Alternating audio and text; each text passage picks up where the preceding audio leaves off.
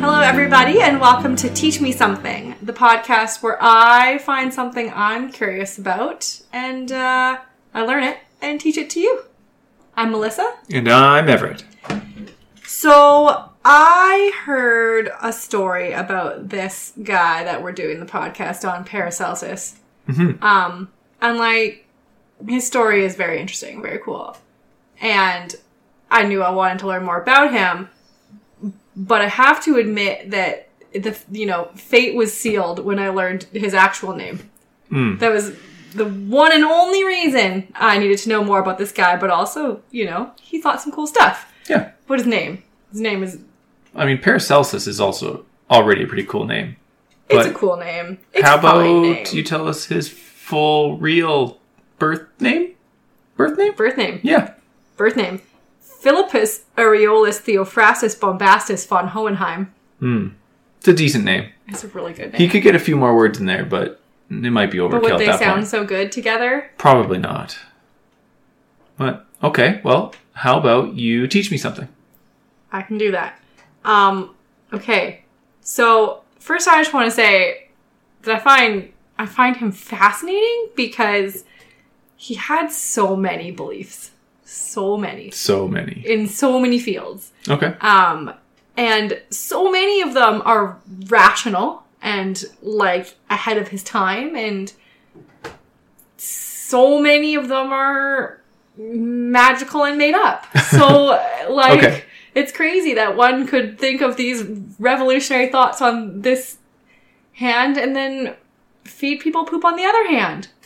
Is that literal We'll talk or about that. Yeah. okay? that was a literal example. Hmm, okay. Yeah. Um, so he was born in 1493 in a Swiss village called Einsiedeln. And oh, I suppose I'm, I'm sure I said that wrong. Sure. Okay. Einsiedeln, something like that. Um, so yeah, Philippus Aureolus Theophrastus Bombastus von Hohenheim was born. He had a kind of noble father.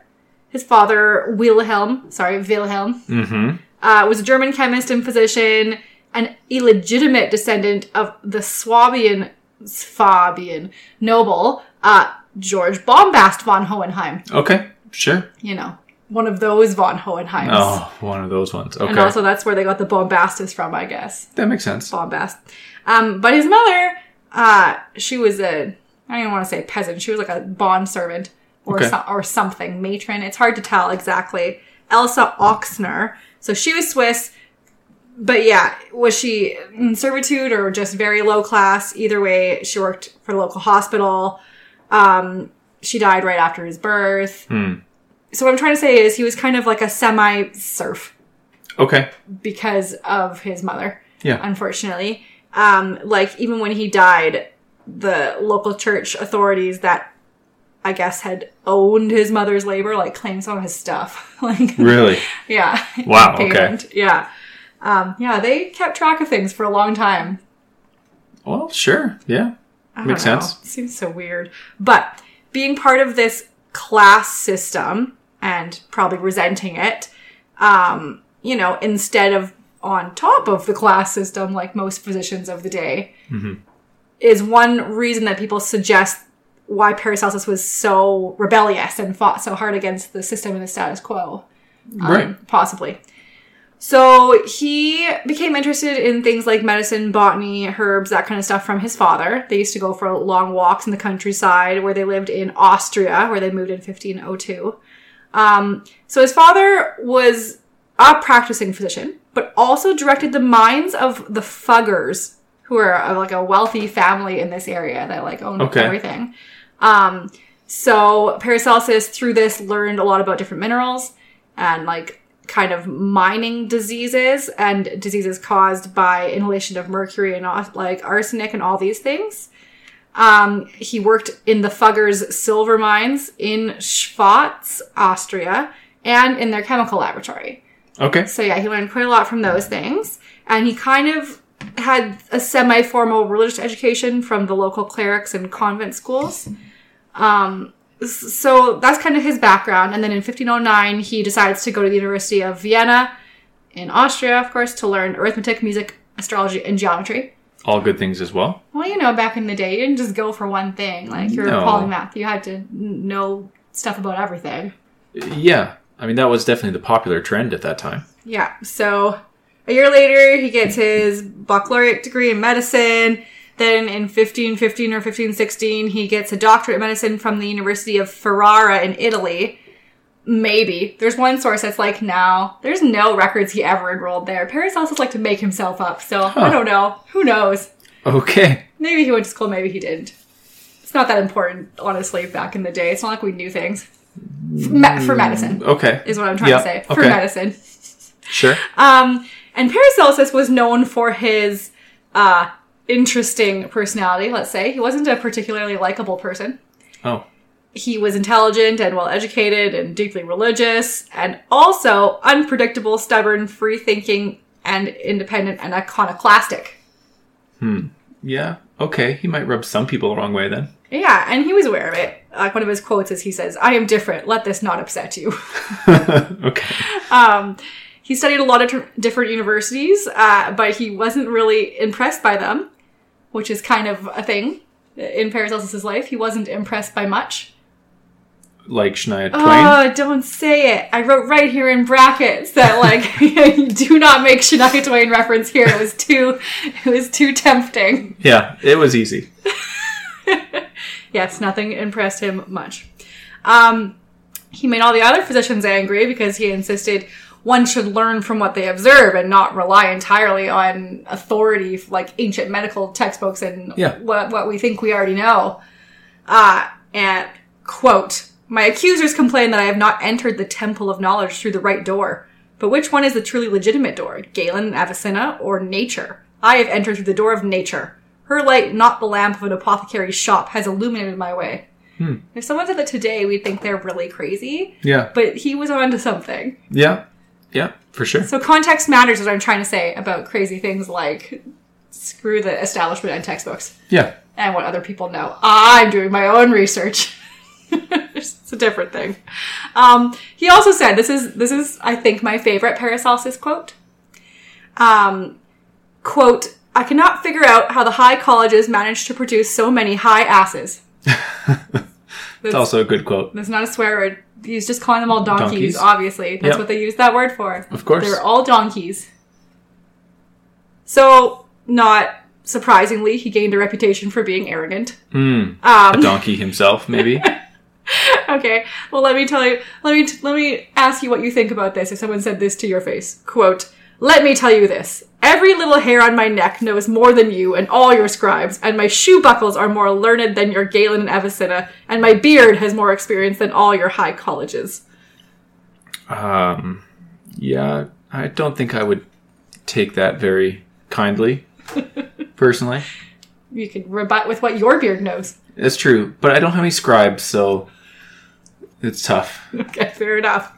Um, he, you know, eventually thought that he knew better than all the people he'd studied under. Sure. Clearly, from the above quote, all the people that came before him as well. Yeah. Um, and that's kind of where the name Paracelsus comes from. Uh, so he felt he was following in the footsteps of Celsus. if- Okay. If, you couldn't guess. I mean, that makes sense. To, to be fair, we're going to talk about an ancient Roman guy, so you really should be saying it Celsus, but Paracelsus sounds awful. Yeah. So, you know, I find that since Latin's a dead language, people just say it however they want now to make it not sound awful. Yeah. But in Latin, they didn't have a s- C sound. Right. Anyways, he's a Roman doctor and who was thought to be kind of a genius. And um, para is the Latin prefix that's kind of like beyond or even beside, but Yeah. yeah. So he was comparing himself to Celsus, but in case you think that he was being super weird by like changing his name to a Latin name and being a weird guy, that wasn't a weird thing to do in the time. Um, it's kind of the norm to Latinize your name if you were in academia or whatever. Like Carl Linnaeus was Carolus Linnaeus, or Yeah. you know, like they they all just kind of Latinize their name because Latin was the scholarly language, right? Uh, yeah. Makes sense. Yeah. So now I'll start one of my lovely tangents I know everyone loves, Um, because we should learn about Celsus. Who I'm going to call Celsus because now we're in ancient Rome. Yes, obviously.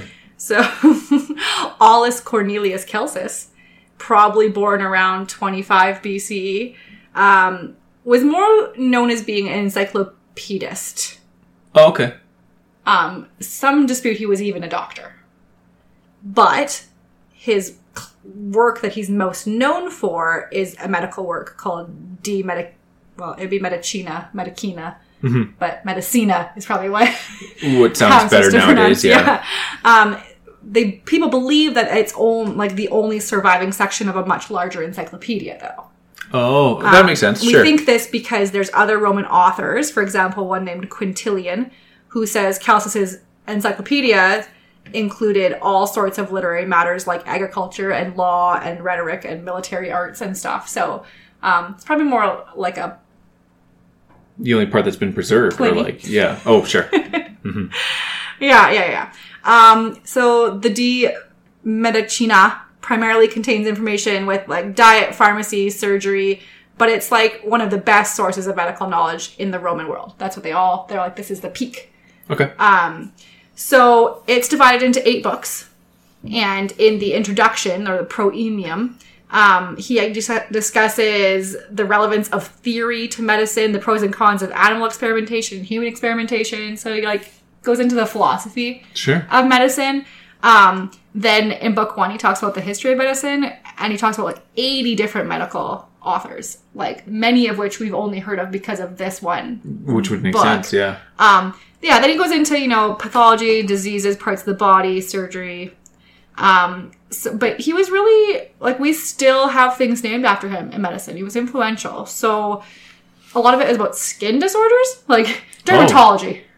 Okay. Dermatology. So um, myrmecia is something that he named and described. We call them plantar warts now. Okay. Um, and there's also things he described that now we've named after him, basically. Um, so there's like kerion Celsi and alopecia Celsi, like different conditions like that. That Yeah. the, the you know scientific version of the name has his name in it, not the name that Not the the doctor would yeah. probably use talking to people about Right. about it, right? Um, so his work has descriptions of symptoms and varieties of fever. He's like the first that recorded the cardinal signs of inflammation. So that's the the calcis tetrad of inflammation. So there's calor, which is warmth, dolor, which is pain, tumor, which is swelling, Okay. and rubor, which is like redness. Okay. Yeah. So, you know, he's known for that. Um, he, perhaps ahead of his time, thought fever was the body's attempt to get rid of some cause. Um, and if you didn't interfere with it, the fever process would result in a state of health. So let's not mess things up even further like we Okay. were, you know, often doing before we knew anything about medicine. Yeah.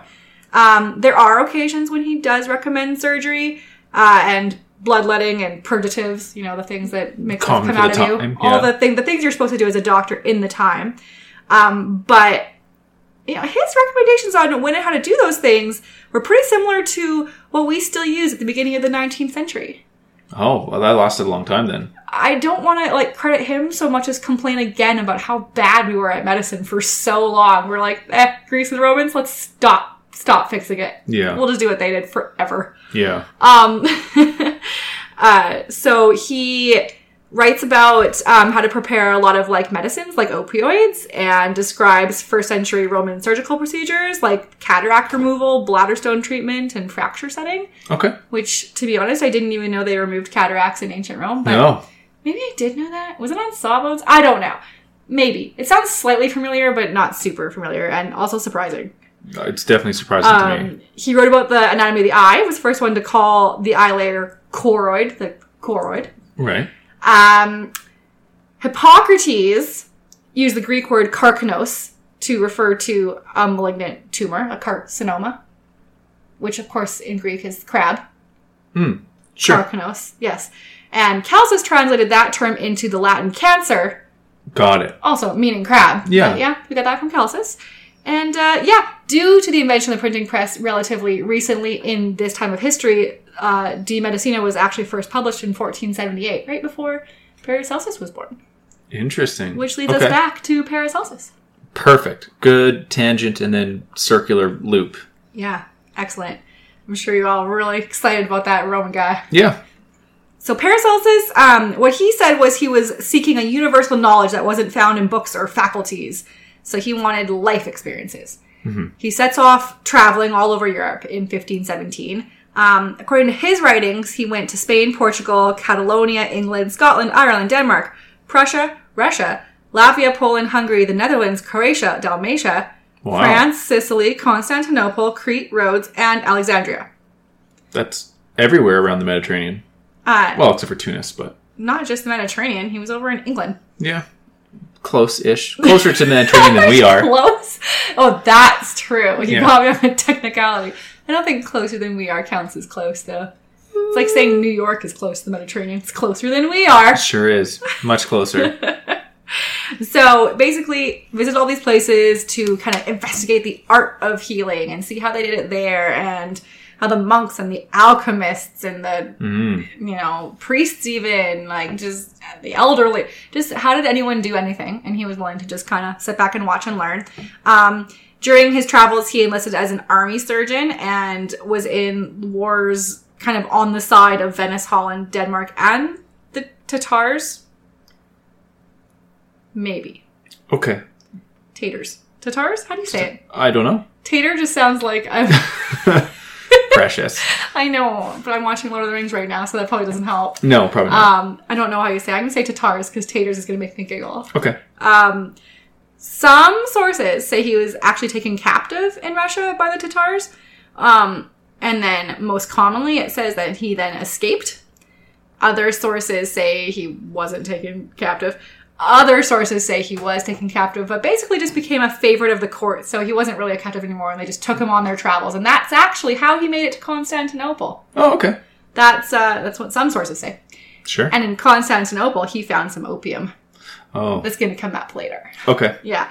So around 1524, he returns to Austria, where his father is still living. Um, he tries to establish a practice in Salzburg and then has to soon run away to avoid his arrest because he participated in what's called the Peasants' Revolt. Hmm. Don't worry, I didn't tangent that one. I kind of wanted to, but we didn't have time. Yeah, anytime a revolt's not successful, you typically can't stay there. Especially when you're a peasant. You Yeah. hmm Yeah. Um, so then later he obtained citizenship in Strasbourg. I didn't know you had to obtain citizenship in smaller townships, but this is back before countries were whole big Yeah. entities, so I guess that makes sense. Sure. Um, he begins writing or begins writing um, a book called Opus Paramirum, teaching anatomy at the School of Surgery there. And then 1526, he was asked to come to a place called Basel in Switzerland Okay. um, by a famous publisher named Johannes Frobenius. Also has a pretty cool Latinized name. hmm Um, so some stories go, "Oh, I have an infected leg. Please come help me." Paracelsus, and then Paracelsus goes there and he cures him and saves his leg from amputation. Uh, some stories are like, "No, he died," and some stories are like, "He died later," and some stories are like, "He just came to this town." Yeah. Dude, Okay. this guy didn't ask him to come. So again, this is a case of I don't know. Okay. Here's all the possibilities of what happened. Any of those things or some other things. Um, but anyways, Frobenius had a close friend named Erasmus. Um, as many were named in that time, I've realized Erasmus was a pretty popular name. But anyways, the story goes Erasmus asked Paracelsus to heal his gout, and Erasmus was so impressed with him that he rec- recommended him to be the new town physician. Mm, okay. Yeah, so he's appointed town physician. Huzzah! Is this Um, a he might have been appointed town physician, or he might have not, or the town may have died later, or No, this part this part seems pretty solid because Okay. because along with this town physician job, you it includes if you're the town physician, you you are now a professor at the University of Basel. okay. Um, and the University of Basel taught medicine in the traditional Galenic humoral way, with humors Yeah. medicine, which which Paracelsus didn't believe in that. Um, and he thought the university's stubborn adherence to this stupid humoral theory, um, you know, proves they're outdated and he needs to leave them behind and teach his own stuff. Um, because, you know, humoral theory relies on practices like purging and bloodletting to restore your four humors to equilibrium. And Paracelsus believed, mm, let's use, you know, empirical work, all this new chemistry and anatomy stuff that's coming out and, and like do real things instead. Okay. Um, so Seems- it- seems like a good idea. Sounds great, right? Yeah. Um, it sounds great. If the physicians wanted answers, uh, Paracelsus recommends to read the Book of Nature rather than only the texts of Galen. Hmm. The best of our popular physicians are the ones that do the least harm, but unfortunately some poison their patients with mercury, others purge them or bleed them to death. There are some who have learned so much that their learning has driven out all their common sense, and there are others who care a great deal more for their own profit than for the health of their patients. Well, okay. Not surprisingly, Paracelsus's colleagues didn't like him. What? they didn't like him calling like them that. murderers for money, basically? Yeah, Oh, strange. Okay. it's funny because he treats people with mercury. But anyways, um, less mercury. Um, It's important. so even though he was a faculty member, they didn't give him any space to lecture because yeah, they don't like him. Um, Paracelsus being Paracelsus, he did it anyways. He took on students and delivered lectures wherever he could around the city. Um, as a further dig at the medical establishment or kind of at all of academia, he gave his lectures not in Latin, the What language of a guy. Scholarly works and universities and such, but in German. He actually believed common people deserve the same access to information as anyone else, which was groundbreaking and again did not make him popular. I'm surprised he lasted very long, It was like in a- terms of being alive. Cool thing about Paracelsus. hmm, do you want to take some bets at what age he was when he died? Huh. Uh, interesting. This is suggesting to me that he may not have been very old when he passed away. Well, maybe, but I'll tell you what happened next. Okay. Is that he was forced to leave the city real quick. Oh, surprising. He was there for less than a year. Oh, wow, that's not at the at all. university. No. Um, so again, sources differ. Some say it was a legal dispute about medical bills, which doesn't really make any sense considering that quote he said about medical bills. Like, why would he be so pressed to get his money back? Anyways, um, some say he was run out of Basel because he threw a copy of Avicenna's Canon of Medicine into the St. John's Day bonfire. Oh, Um, he did like to do that. He burned books, yeah, which I don't love, but we'll we'll talk about that a bit later. Um, others say that this is when Johannes Frobenius died, and people blame Paracelsus, or they wanted him gone the whole time, but they couldn't have run him off until his ally Frobenius died. Um, there are many theories, but people didn't like him, and he was driven out of town. Is the got it. summary.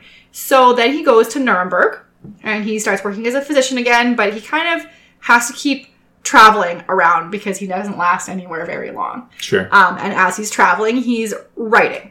So uh, it's important to know that as he's leaving these different places, he's often leaving so quickly because he's upset someone or the whole town.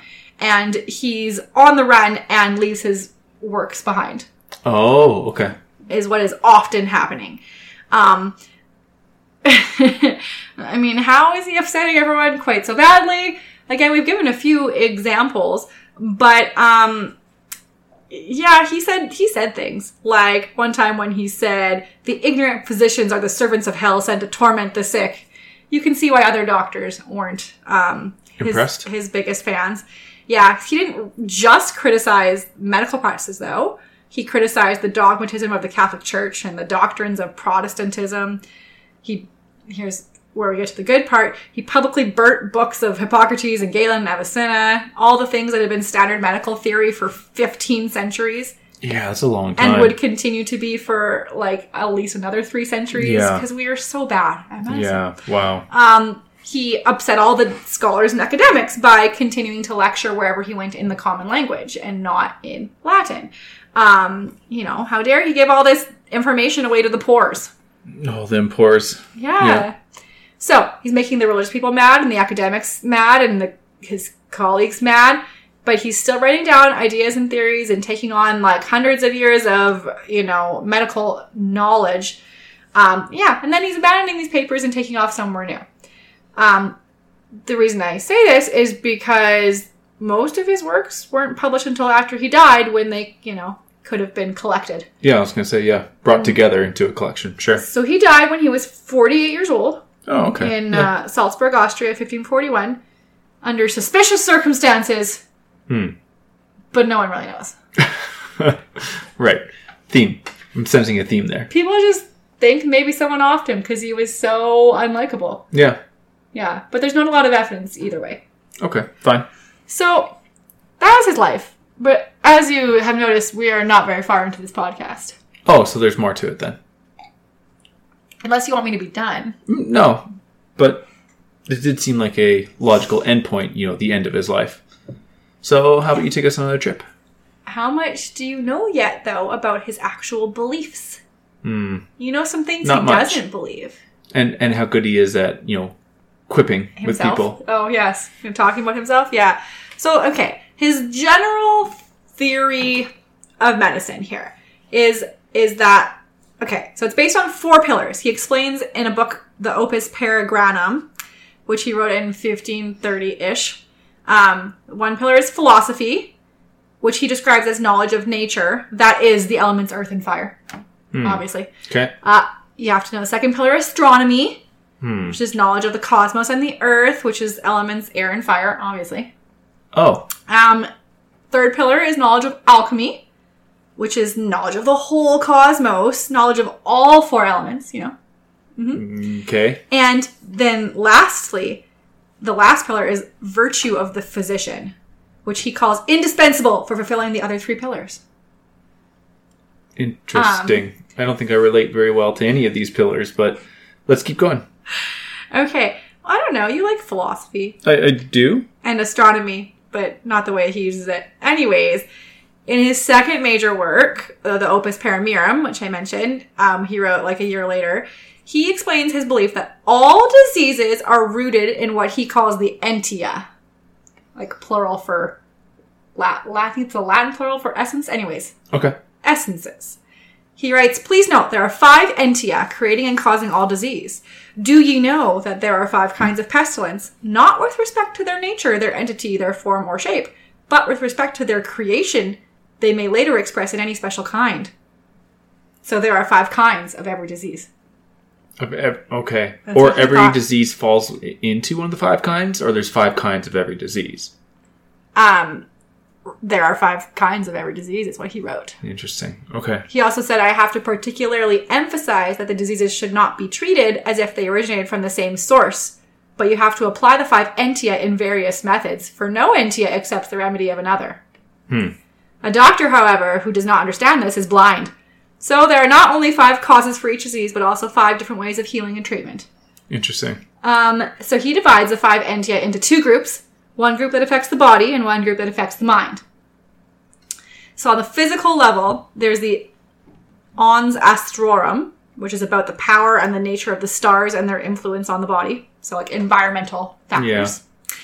Uh, the ons veneni, about the effects of toxins like food and I guess your excretory organs fit under that one Okay. Sure. uh, and the ons natural about the physical just constitution Okay.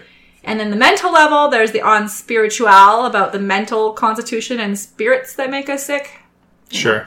and the ons day Day i the influence of god Yeah. yeah destiny karma that kind of stuff fits in there. Okay. so um medical beliefs. I have grouped together the things that i believe are more like medical as opposed to the next section which is complementary medicine. Tangential medicine. yeah. So as i have alluded to several times today and in previous podcasts and a lot of times but i'm going to going to go over it briefly a long time ago hippocrates had this theory that illness was caused by imbalance of your four humors blood Right. phlegm black bile yellow bile then Galen, the Roman guy, comes along and develops this theory a little bit further into this like medical belief system that we had until the mid 1850s at least. Um, and the dominant medical treatments in Paracelsus's time, for balancing your humors were, you know, specific diets, purging, bloodletting, Yep. those kind of things. Yeah. Um, Paracelsus instead believed that illness was a result of the body being attacked by outside agents. Okay. Which Interesting. again, I think like that sounds good, right? Yeah. But just wait. So he objected to the excessive bloodletting and he said that bloodletting disturbed the harmony of the system and that blood can't be purified by just lessening its quantity. That's dumb. yeah. A- a Logical point. So he wrote something called Der Grossen uh, Wundarznei, which is like a book about surgery, basically. Okay.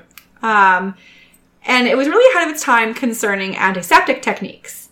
So Paracelsus used the experience he had as an army physician to come up with some more concrete theories for improving wound care. Um, it's probably one of the most important things he actually believed was that infection was not part of the natural process of wound healing. Right. At the time, people thought you were supposed to rub things like dung or feathers or gross things into your wound Yeah. and then it would get really infected and that was normal that's what's supposed to happen because the infection is part of the healing process so we might as well just infect it ourselves and that's step one of the healing process right that was Yeah. kind that was the thinking Just stack the odds against ourselves. Not that they thought that, but yeah. right exactly they did the opposite thing Yes.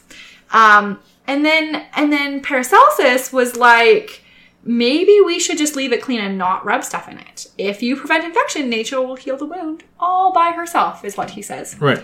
Um, he was also the first to connect goiters with minerals in the drinking water. Okay. He wrote the first medical text on the diseases of minors um, that work in a mine, not Yeah. small children. Correct. Yeah. Um, his interest in chemistry and biology led to the field of what is now considered toxicology. He's sometimes called the father of toxicology. Okay. There's a famous line in his work Third Defense, and he wrote in the Latin, "Sola dosis facit venenum," which is only the dose makes the poison. Um, because basically he wanted to try inorganic medicines, and people were like, "No, those are toxic," Right. and he's like, "No, no, no, no, no, In the right dose, they could be toxic. right. Yeah. Only the dose makes the poison." Right.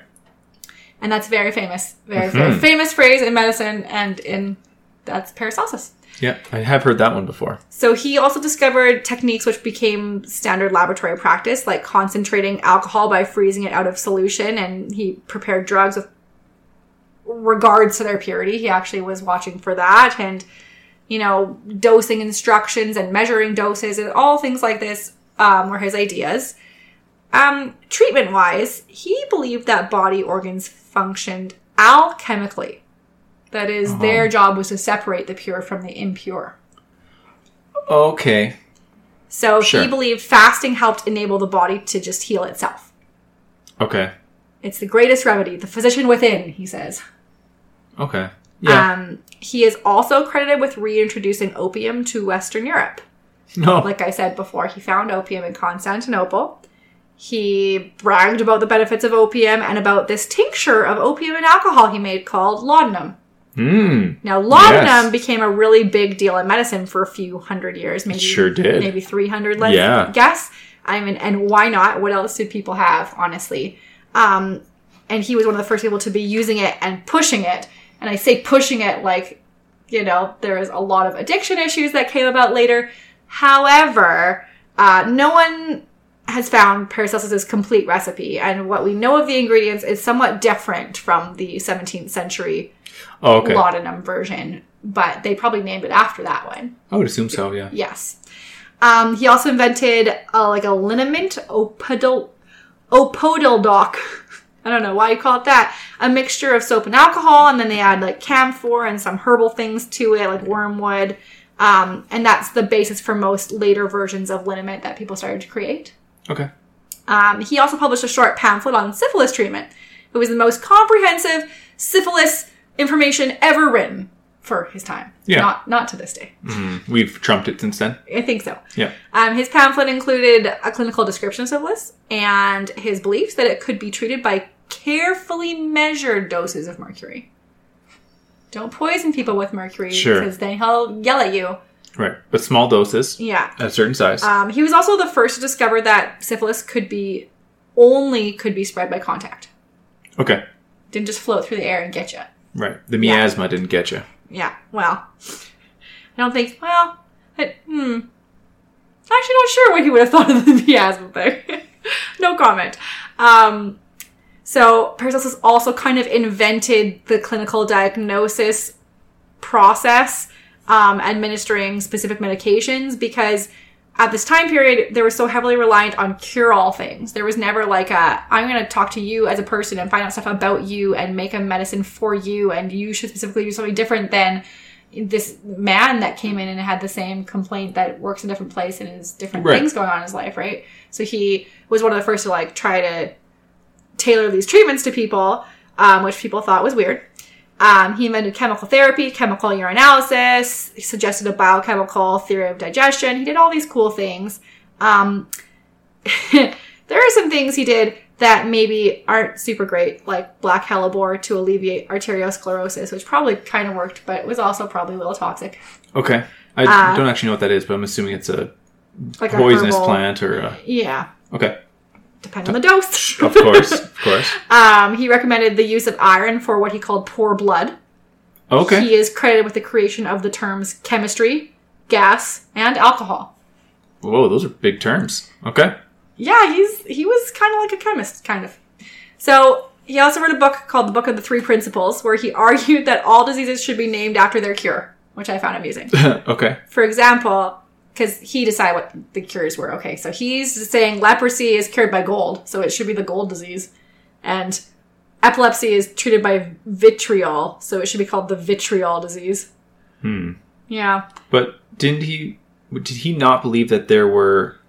Like, if you had two diseases that were cured by the same thing, did he believe that they should be cured by different things? Like, if you were to name diseases by what they're cured by, and a cure works for multiple diseases, you run into a problem pretty fast.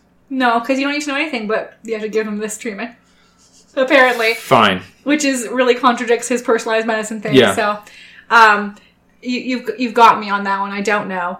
Um, so anyway, it's not that these treatments were right or anything, but it was kind of a revolutionary idea that you could use chemicals or minerals in medication because at the time medicines are herbal, right? Yeah. We you know go get a plant and you know crush it up or cook it and and you eat it and that's it. Um, so the idea that you would go into a lab and make something um, using chemistry, this new thing apparently, Yeah. uh, that was pretty revolutionary. Um, but but then but then we are gonna swip switch switch pages a little bit here and go to the complementary uh, religious beliefs that Paracelsus had. And I'm assuming that he saw them all as very medical. All of The tangential ones we're about to talk about. well, why don't you listen and tell me what you think? Okay. Of course he did, but Right. I don't agree. Sure. So um, he did some writings about psychology at some point. He was writing about what they called St. Vitus's dance, which is a condition where you experience uncontrollable jerking and trembling of your limbs. Now it's called Sydenham's chorea. okay. Um, but Paracelsus referred to it as an imaginative sickness. And he recommended treatments like abstinence and fasting. Hmm. But if those didn't work, you should try destroying a puppet doll made in the person's image, which would, of Like- course, destroy the roots of the sickness. Disease voodoo, basically. Yeah, but puppet dolls were a thing. I'm sure they, they, were, were. a thing that you make in someone's likeness and do things to. Okay. So I had to look that up. I was like, is this a voodoo doll? But it's not voodoo, obviously. No, yeah, I know. Um, so for Paracelsus, mastering the chemical and magical cures was crucial to illness and stuff, but it was also Christian duty to him. So he wrote that he felt human beings needed to know what the devil knew, including the kind of knowledge that the devil misapplied. And first on that list was was magic Oh. which he wrote was originated by God, by but it was misused by demons and necromancers. wow. So reclaiming magic in the service of humanity to heal and comfort was the physician's calling. Okay. It's pretty deep. It's Yeah. like an exorcist or something combined with the doctor. I don't know. That's a pretty like that's a crazy thing. Um so yeah, like like I've been kind of mentioning, he was very religious and didn't fit the religion box well Mhm. back in the day as far as these views. Um, it's hard to be very religious, but not really the kind of religious people say you should be, or Yeah, that was almost deadly at times. Right. So he viewed the universe as a coherent organism that's permeated by a uniting, life giving spirit. So he thought the universe in its entirety was God, Okay. Which does not jive well with the Catholic Church, which necessarily no. keeps the creator and the created separate. Yeah. That's a big deal. Um, so some said that he's a Protestant because if you're not a Catholic, you're a Protestant. Yeah, there is some. Um, but that that's definitely not what a Protestant believes. nope. So, what most accurately describes these beliefs was probably a religion called Hermeticism. I think of, that sounds familiar. I think it does. I think it does because it sounded familiar to me too. Like you hear it mentioned in the Middle Yeah. Ages for things. Okay. I can't say I know what that is, but So- I'm getting a better sense. His Hermetic religious beliefs were that sickness and health in the body relied upon the harmony of humans and nature, humans being the microcosm and nature being the macrocosm. So basically, what you saw in the larger universe was reflected in a smaller per- Yeah. in the person. right? Okay. Uh, so he used this harmony to justify his belief that humans must have a certain balance of minerals in their bodies, um, and that certain illnesses of the body had chemical remedies that could cure them.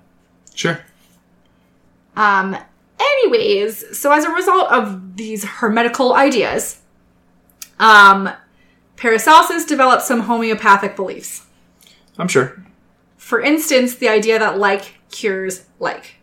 Ah, did he, he did he come up with that idea?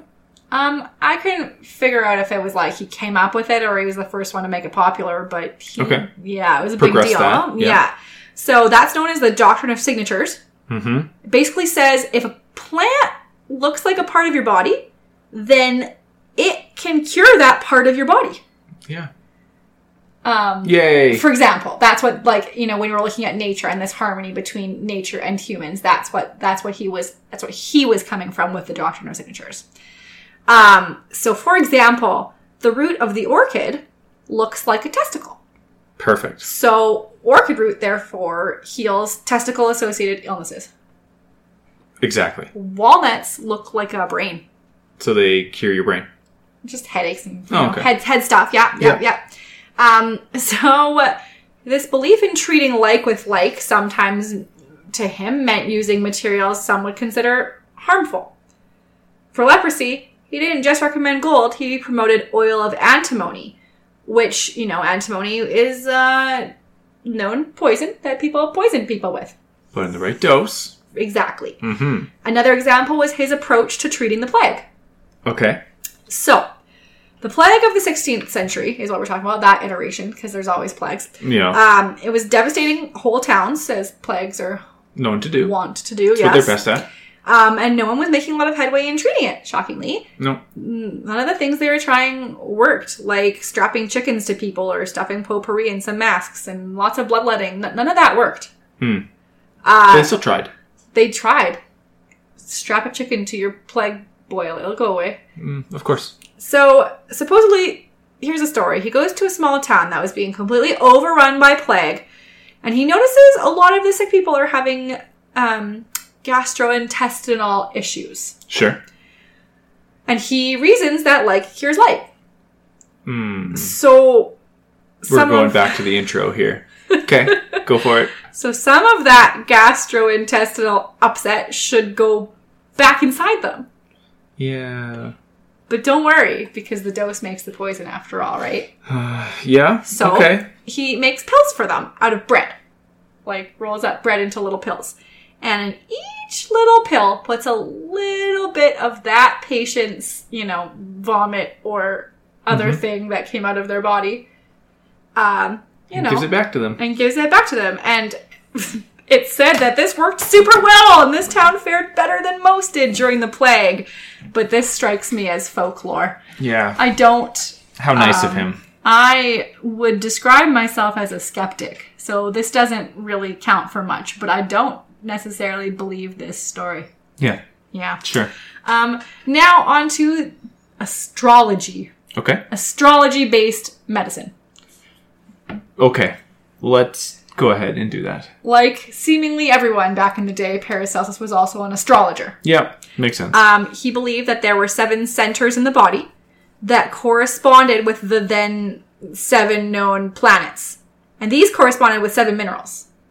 oh, a three-way correspondence. Yes. Yes. Uh, nothing. Okay, at the time, the seven known planets were not all planets, just just saying. Okay. Some people, when they talk about Paracelsus, say the seven heavenly bodies, and some are like, but it's the seven planets. Hmm. We just include the moon and the sun. Right. Anyways, of course. but not Earth. well, because Earth's the center. Exactly. We can't see Earth. Yeah. I don't know if that's why, but yeah, there you go. So, so we have, for instance, and I say for instance, but I'm going to just read them all. So, Okay.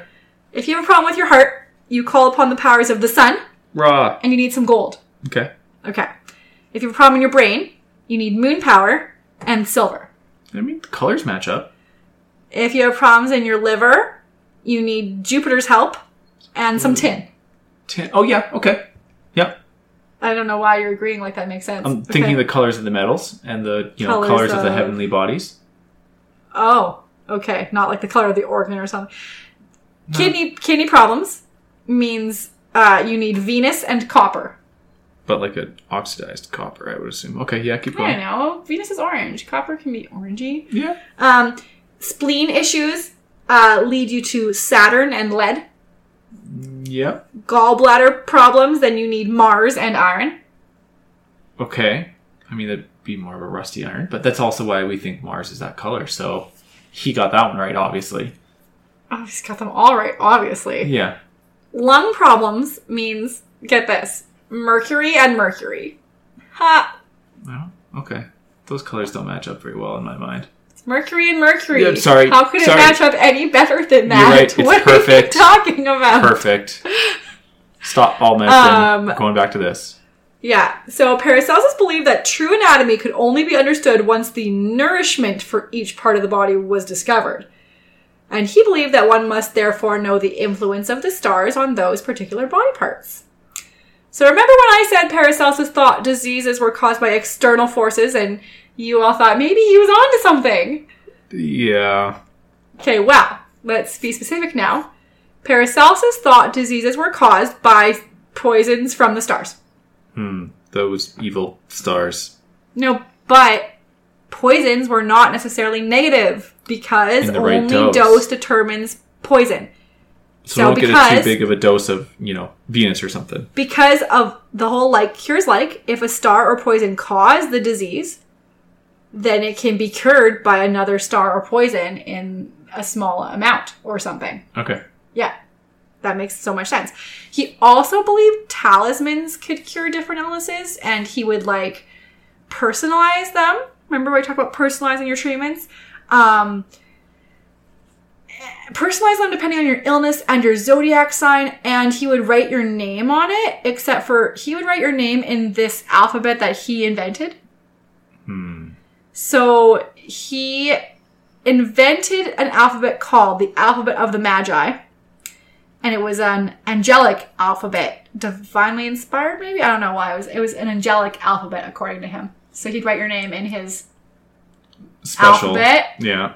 and you know, personalize your disease, your zodiac sign, all that. Give you a talisman. There you go. Um last but certainly not least, as far as Paracelsus was concerned, he was an alchemist. Okay. So I want to talk about his alchemical beliefs and contributions. And successes? Yes, if you view alchemy the way that they did in the Middle Ages, which was not just Transmuting. turning yeah. lead into gold.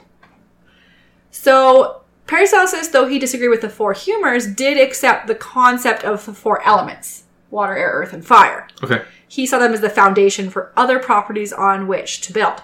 Um, so he often viewed fire as the firmament that sat between air and water in the heavens. And he would use an egg to describe the elements as an analogy, I guess. Um, so in his early model, he would claim that air surrounded the world like an eggshell. The egg white below the shell is like fire because it has a type of chaos to it that allows it to hold up earth and water. Then the earth and water make up a globe which in his analogy is the yoke. I guess they're together like we are on Earth. Okay, sure. Uh, Combined. yeah, but then in De Meteoris, another one of his works, he claims the firmament is the heavens. So I don't know. Who knows? Firmament thing with like the the old Earth models, and Yeah. that confuses me to be honest with you because flat Earth is not a thing that I believe. Sure. Um, anyways, this is what I really want to get to because it's much more interesting, which is this book he wrote called A Book on Nymphs, Sylphs, Pygmies, and Salamanders, and on the Other Spirits. That's pretty cool. Yeah. It was part of one of his collections called the Philosophia Magna. It was one of those books that was published after his death. So he wrote the book to, quote, describe the creatures that are outside the cognizance of the light of nature, how they are to be understood, what marvelous works God has created. There is more bliss in describing these divine objects than in describing fencing, court etiquette, cavalry, and other worldly pursuits. So I guess these were divine spirits or whatever. Sounds like it. He describes four elemental beings, which each correspond to an element. Salamanders with fire, That's- just like in Frozen. Yeah. Right. Okay. Um, gnomes, also Earth? called pygmies, which yeah, Earth. Okay. Um, the undines or nymphs, which we would probably recognize as mermaids now, Okay. with Water. with water, Yep. and sylphs for air. Yeah. Okay. So he used the names, you know, Latin names, Gnomus, Undina, and Sylph, which um, are all thought to first appear in Paracelsus's books. So, Oh, really? yeah. Though this site I used made it clear that Undina is a fairly obvious Latin derivative from the word unda, which means wave. So anyone could have just come up with that. That was just, that's too obvious. Fine. Okay. Yeah. In uh, in De Meteor- Meteoris, he says all the elementals collectively are called the Sagani. That sounds familiar too. I don't know. It sounds Japanese to me, but Yeah. it's Latin. So Okay. yeah. Um, so he regarded these elementals not as spirits really, but he said they're between creatures and spirits, and they're generally invisible to mankind, but they have physical and humanoid bodies. They eat, sleep, they wear clothes like humans. He says undines are similar in size to humans, and sylphs are rougher, coarser, longer, and stronger than humans. Gnomes are short, and salamanders are long, narrow, and lean. Um, the elements are said to be able to move through their own elements as humans move through the air. Okay. So gnomes, for example, can Could move, move through, through. rocks and walls and soil. Um, sylphs were the closest to humans, he said, because they move through the air like we do. While in fire they burn, in water they drown, and in earth they get stuck. Sure. So Paracelsus says each one stays healthy in its particular chaos, but dies in the others. Sure. Makes sense. Like that's their habitat. Yeah. So Paracelsus also believed human beings were composed of three parts an elemental body, a sidereal spirit, and an immortal divine soul. And he thought the elementals lacked that immortal soul part. Ooh. But Okay. if they married a human being, which I don't get how, because didn't he just say they were mostly invisible to us? Then the elemental and its offspring could gain a soul. Uh, okay. Uh huh. I'm not okay. This next part, I feel like it's something I've heard a lot, but I don't know if everyone will have. I think some of you will have heard the term homunculus before. Yes. Okay. So the term homunculus first appears in the alchemical writings of Paracelsus. If you haven't heard it before, the word is Latin for little man. And don't interrupt me till I'm done. In this case, it refers to basically the concept of a miniature but fully formed human. Yeah. There was a scientific theory for a while that there were homunculi inside the egg or the sperm, depending on who you ask, but usually the sperm. Okay. Um, and that's how babies are made, right? There was Sure. a miniature, very, very, very, very small, fully formed person in that sperm. It goes into the egg, and like, because usually people thought the eggs were useless because women were useless, that kind of thing. So the egg is just there maybe to feed it, but the whole thing is in the sperm. Yeah. It goes in the egg, and then it just grows Grows. to scale. Like, just it just grows, and then that's your baby. Um, the word homunculus can also refer now to like these little statues are usually clay statues. There's a few other things people sometimes use homunculus to mean just like a miniature person, but that's not what Paracelsus was talking about, and that's not the word he coined. He coined homunculus about these little fully Yeah. formed human beings. Because we really didn't understand where babies came from. No. We were like, there's probably an egg and sperm involved, and No, I might be wrong, but I had an impression that homunculus uh, was like a miniature human vessel without a soul, and that that makes me think that in if that applies here, that at some point the homunculus is infused with a soul during this process. I mean, that sounds like we're delving into religion here. Yeah, I don't know, something like uh something about divinity being I don't I don't know fetuses. I don't, I don't really want to Sure. I don't really want to get into this, but um, that might be a religious thing. I wanted to read a passage from his book De Natura Rerum in 1537 where he outlines his method for creating homunculi. okay. Okay. Are you ready? Well, Are you if he sitting believes down? it's in sperm, then all the man has to do is just like s- sit around. He's being successful like twenty four seven. Okay. Here's the quote. Okay. that the sperm of a man be putrefied by itself in a sealed cucurbit, which I don't know what that is, for 40 days with the highest degree of putrefaction in a horse's womb, or at least so long that it comes to life and moves itself and stirs, which is easily observed. Okay, there's more What? to this quote, but what kind Huh. of piles of semen is he watching that move by themselves? That is really creeping me out right now. Yeah. Um, quote, after this time it will look somewhat like a man, but transparent without a body. If after this it be fed wisely with the arcanum of human blood, and be nourished for up to forty weeks, and be kept in the even heat of the horse's womb, a living human child grows therefrom, with all its members like another child, which is born of a woman but much smaller. Anyways, Nightmares, basically. right? Yeah. But like, I feel like credit to the podcast Sawbones here, where the co-host is always saying, "But didn't someone just try it and it didn't work, and that's ridiculous? So why didn't that just fall out of favor?" Like, if someone just tried this weird, creepy thing, Hmm. W- oh, it's quite obvious this is not going to work. I think it might just be too odd and creepy for anyone to try. I don't know. I've read a lot of weird stuff people did. Uh, a Oh, lot sure. of weird stuff. Anyways, the fully grown homunculus was supposed to be greatly skilled in art and can create giants, dwarves, and other marvels. As, quote, through art they are born, and therefore art is embodied and inborn in them, and they need learn it from no one.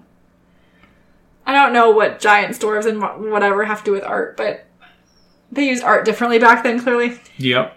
So, his other alchemical thoughts that he talked about, he argued human life could be created through alchemy, believed in the long sought after elixir vitae as Yeah. a means of infinitely prolonging life, free from disease. That seemed to be definitely the major goal of alchemy in the Middle Ages. Not so much transmutation, but this, you know, life elixir elixir. of life, Yeah. yeah.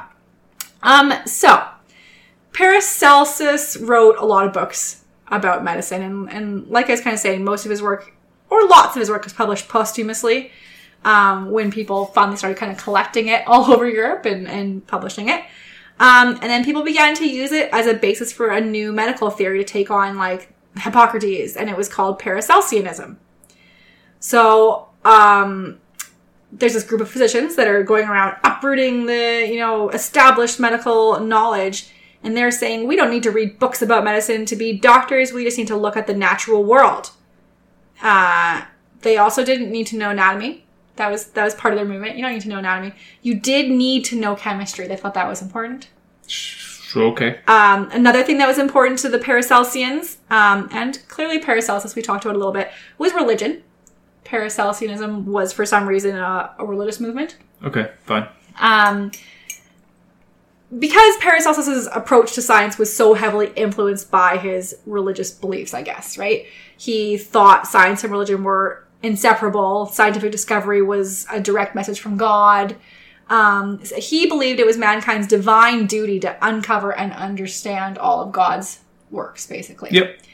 Um, So they thought if a person who doesn't believe in God became a physician, then he would not, he, because, you know, we're in the 1500s right now, Yep. he would not have standing in God's eyes and would not succeed in his work because he did not practice in his name. So becoming an effective physician to the Paracelsians meant faith in God. So, you know, go read your Bible, you can be a doctor, but don't have to read any medical books. Sounds like a good basis for medicine. Um, Paracelsus did, though, encourage physicians to always practice self improvement and humility and philosophy. And I'm really confused about that because it doesn't sound like he practiced much humility. So Maybe that's like him looking back on his life, being like, "This would have been way easier if I wasn't kicked out of every place." do you think people like that really have those thoughts? I don't know. Maybe. Yeah, maybe. Okay, so um, lastly, I want to talk about some more alchemy called spagyria. Which is a Greek word, so I think I'm saying it right because I looked it up. It's kind of like how you say gyro and not a gyro. Yeah. Anyways, um, it's also called spagyric alchemy. It's a method developed by Paracelsus and the Paracelsians, which was thought to improve the efficacy of medicines by separating them into their primordial elements and then recombining them. So, Why would you recombine? Okay. I will try to explain, but it probably won't answer your questions because it probably doesn't make sense. Sure. Uh, so, Paracelsus did a lot of chemistry. So he then adopts this idea of tripartite nature of medicine, I guess. So he thought the nature of medicines were composed, they're all composed of the tria prima, the three primes. A combustible element, a fluid and changeable element, and a solid permanent element. Oh, it's like the phases of matter. Kind of. A combustible element in his mind was sulfur. A fluid and changeable element was mercury. And a solid permanent element, permanent element was salt. He thought sulfur, mercury, and salt made up all medicine. I think. Okay. Something like that. Um, So not the states of matter. no. He also believed that the principles contained the poisons contributing to all diseases. But it's okay because the dose makes the poison. So, each disease has three separate cures depending on how it was afflicted sulfur, mercury, or salt. I know earlier he said something about five cures. This guy is not consistent. okay. Fine. Okay.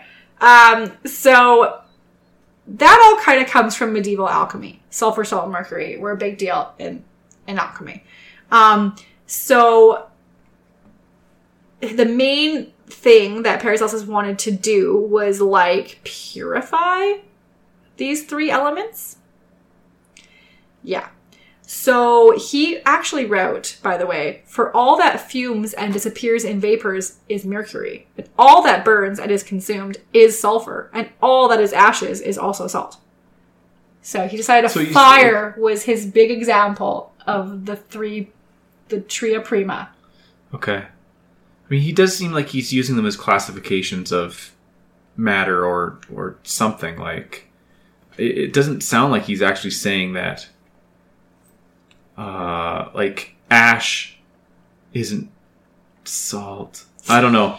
I'm struggling to uh, comprehend here. How about you just keep going? I like I said, I don't know if it makes sense, but um, so he believed that mercury, sulfur, and salt were a good explanation for the nature of medicine because each of those properties existed in in many forms. Basically, they one of the forms is that they define the human identity. Salt represents the body for some reason. Mercury represents the spirit, um, and sulfur represents the soul. And it I had to look up what the difference exactly between a spirit and a soul are.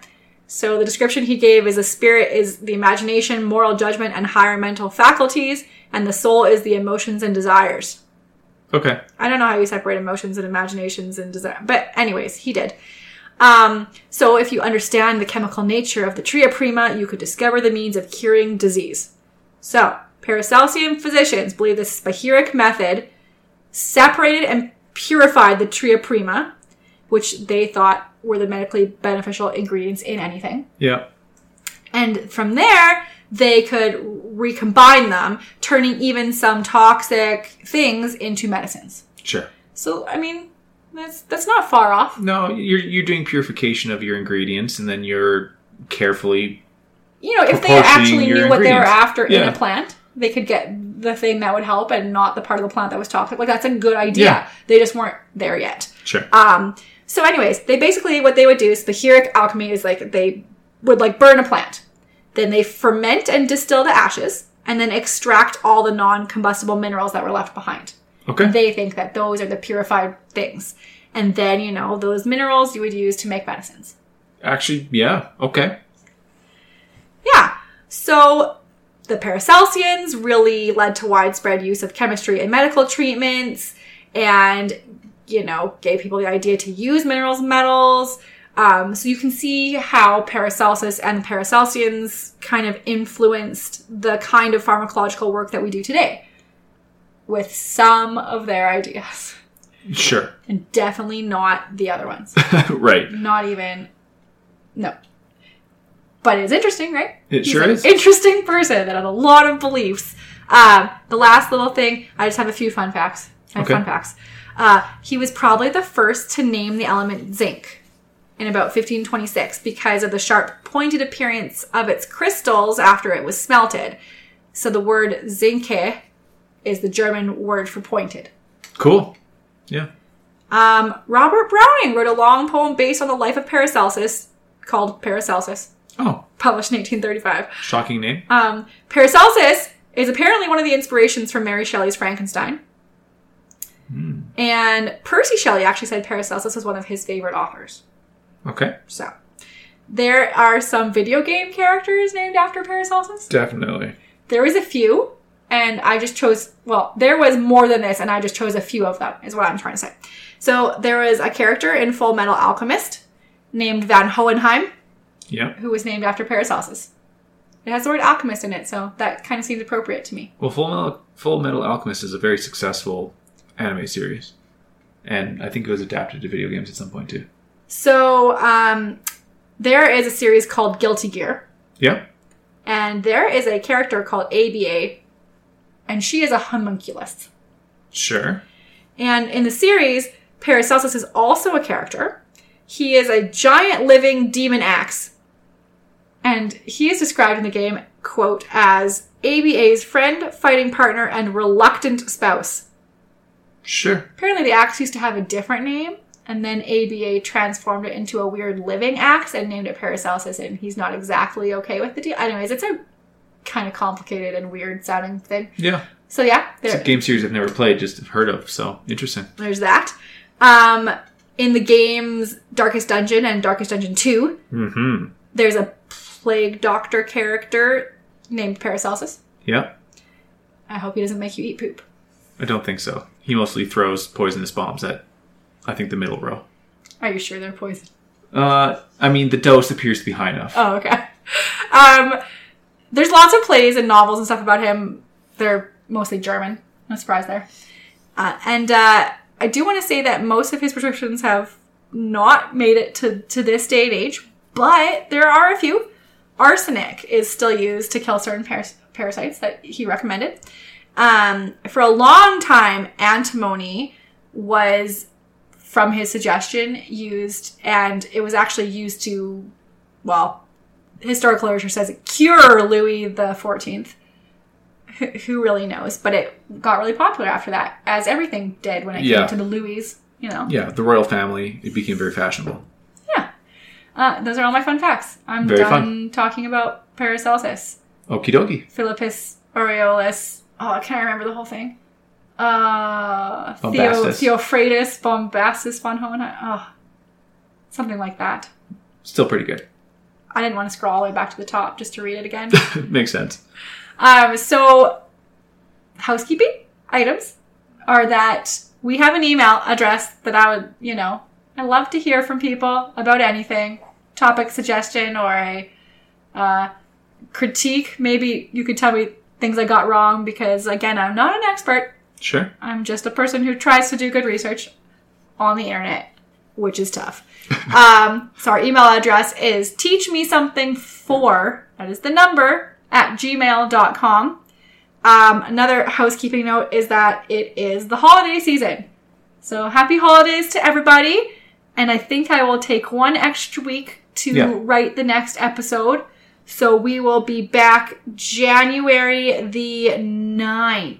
Yes. I mean, late at night on the 9th. Could be the 10th for a lot of people. 2024. Yeah. hmm 2024 is For all those people listening years from now. Catch you next time. Yeah. That's true. That happens to me. I listen to podcasts and it's like the middle of a pandemic on the podcast. And Yeah. I'm like, oh yeah, that. Mhm. So I want to say thank you to everybody for listening to this episode of Teach Me Something. Once again, I'm Melissa, And I'm Everett. and I hope you learned something new.